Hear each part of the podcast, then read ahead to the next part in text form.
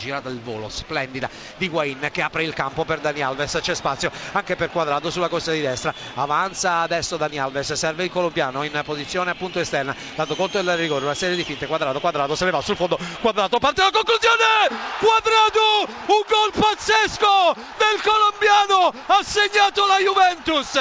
esattamente al 31esimo minuto, nel corso del secondo tempo, cambia il parziale al Parco Olimpico di Lione, un lampo di Juan Quadrado, gioco di gambe da destra, conclusione a beffare il portiere sul palo che doveva coprire la sfera che finisce in porta e la Juventus che finalmente raggiunge questo benedetto vantaggio e conduce per 1-0.